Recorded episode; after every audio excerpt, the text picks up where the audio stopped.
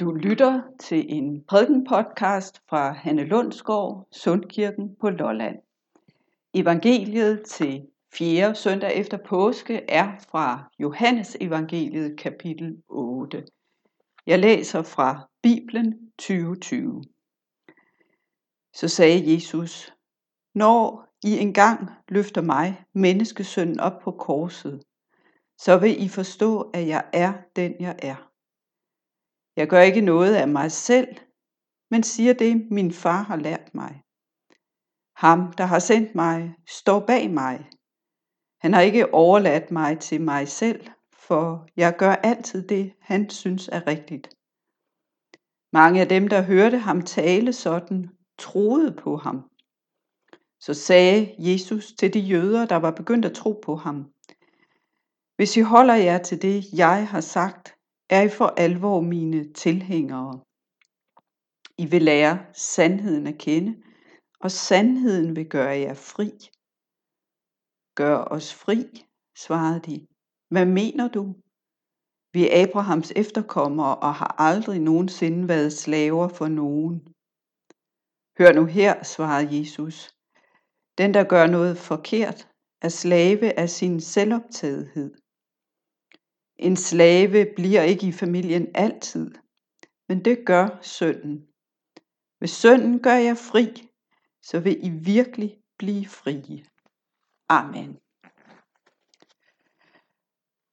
Det er da tankevækkende, at det lige netop er i denne uge, vi i evangeliet skal høre om frihed. Nu hvor vi sammen og hver for sig netop har fejret Danmarks befrielse. Vi har hørt og set og talt om, hvordan det var at være besat, og hvad der skete, da frihedsbudskabet lød ud af radiohøjtalerne den 4. maj om aftenen. Folk strømmede ud på gaderne med flag og sang og glæde. Og selvom den nuværende sundhedskrise ikke tåler sammenligning med krigens redsler, så er der alligevel en del lighedspunkter, som har gjort det gamle frihedsbudskab mere aktuelt og forståeligt i netop foråret 2020. På vej mod genåbning, på vej mod ny frihed, kan vi sagtens sætte os ind i lysten til at fejre det og glæde os. Tænk, hvis vi i aften kunne strømme ud i gaderne og synge og danse og glæde os med hinanden. Men sådan er friheden ikke i maj 2020.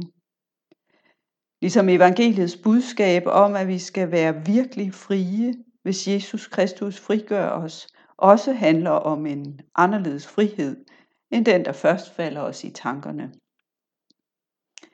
Vi kan være bundet på mange måder bundet til vores hjem, bag mørklægningsgardiner, isoleret for at undgå smitte. Vi kan jo også være bundet op på en stram kalender og et dagsprogram, som kræver god arbejdsdisciplin og moral. Vi kan være bundet og begrænset af både fysiske og psykiske ting, sygdom, sorg, angst. Det, der forvrænger tilværelsen og ødelægger relationerne, kalder Bibelen synd. Synd er, at vores forhold til Gud og til hinanden er fordrejet. Synd handler om relationer, ikke kun om vores forhold til Gud, men også om vores forhold til hinanden, til omgivelserne og til os selv. Synd er et religiøst begreb, som siger noget om det, der ikke er, som det skal være i livet. Det onde, det ødelæggende, det svære og det smertefulde. Man behøver ikke at være kristen for at erkende, at livet ikke kun er godt. Ligesom det også er almen anerkendt, at livet er et liv i relationer. Vi er bundet til hinanden på godt og på ondt. Og uanset hvor meget vi gør os umage, så er der også i livets forhold ting, der ikke altid bliver og er, som de burde være.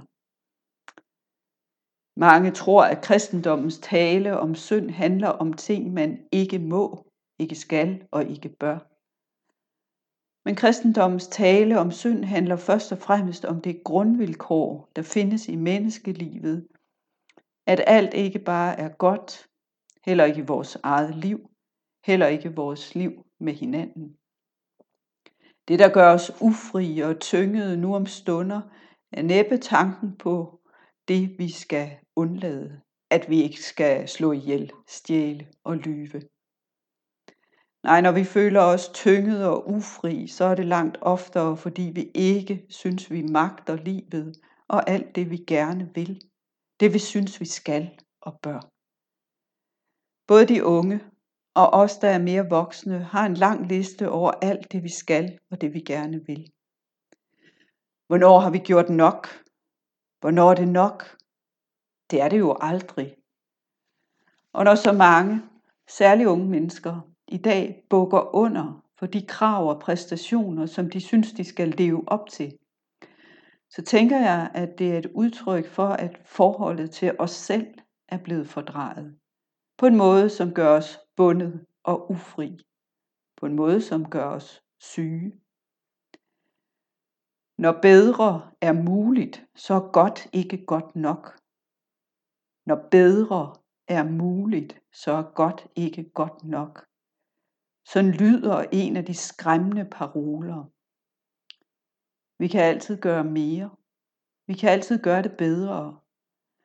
Og den overbelastning, det er aldrig at føle, at man har gjort det godt nok og gjort nok. Det er den situation, Jesus Kristus vil befri os fra. Den afstand, vi har til os selv, når vi føler os utilstrækkelige. Den afstand rammer også vores forhold til hinanden og vores forhold til Gud. Kristendommen kalder det synd, ikke som små og store ting, vi gør forkert, eller ting, vi burde have gjort, men som det grundvilkår, at vi er bundet og ufri. Sandheden skal og vil gøre jer frie. Sådan hedder det i dagens evangelietekst. Jesus Kristus er sandheden og vejen og livet. Sådan lød det i sidste søndags evangelium. I overført betydning kan vi også i den kristne tro tale om de mørke gardiner, der skal rives ned. Ikke af os selv, men af Jesus Kristus. Vi formørker vores sind med tanker om fejl og mangler og utilfredshed med os selv. Når vi fokuserer på det, der altid kan gøres bedre, kan vi blive for tyngede. Vi skal ikke være overmennesker, der presser os selv til det yderste i forsøget på at gøre mere og mere og gøre det bedre og bedre. Det er godt nok, selvom det ikke er perfekt. Kun én, nemlig Jesus Kristus, er fuldkommen og perfekt. Vi er sat fri af Jesus Kristus, fri til at leve med hinanden, med os selv og med Gud.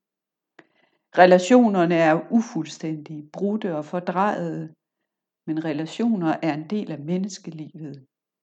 Vi kan ikke undvære livet med hinanden og med Gud. Både verdenskrigen og sundhedskrisen gør os mere bevidste om den sande frihed, der frigør os i alle forhold. Kristus gør os frie. I ham er vi nye skabninger. Kristi kærlighed tvinger os. Ikke til at leve op til alle vores idéer om, hvad vi skal og bør. Kristi kærlighed tvinger os til at leve med livet, som det er, og ikke som vi ville ønske det var. Kristi frihed er det lys, der skinner i livets mørke. Den frihed giver os lyst til at synge og danse og flage og dele livet med hinanden. Den nye frihed i Kristus udspringer af den opstandelse, som har overvundet alt det brudte, det fordrejede, døden og det, der skulle være anderledes. Vi kan ikke fikse det selv, men Jesus Kristus har gjort det for os. Han opstod for, at vi skal leve i frihed. Amen. Og lad os bede. himlen og jordens skaber. Du har skabt os til at leve i en have, hvor vi kan vokse og ånde frit, og ikke i et fængsel, hvor der hverken er lys eller luft. Vi beder dig, når vi kun har ører for de fristelser, som lokker os væk fra dig og ind i mørket. Så tal til os om din søns kærlighed til os. Lad ordene slutte sig om os, så vi hører åndens varme susen i dem.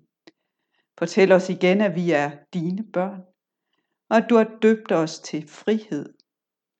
Send os ud i verden, så vi kan fortælle sandheden om dig, Fader, Søn og Helligånd, livets Herre. Amen.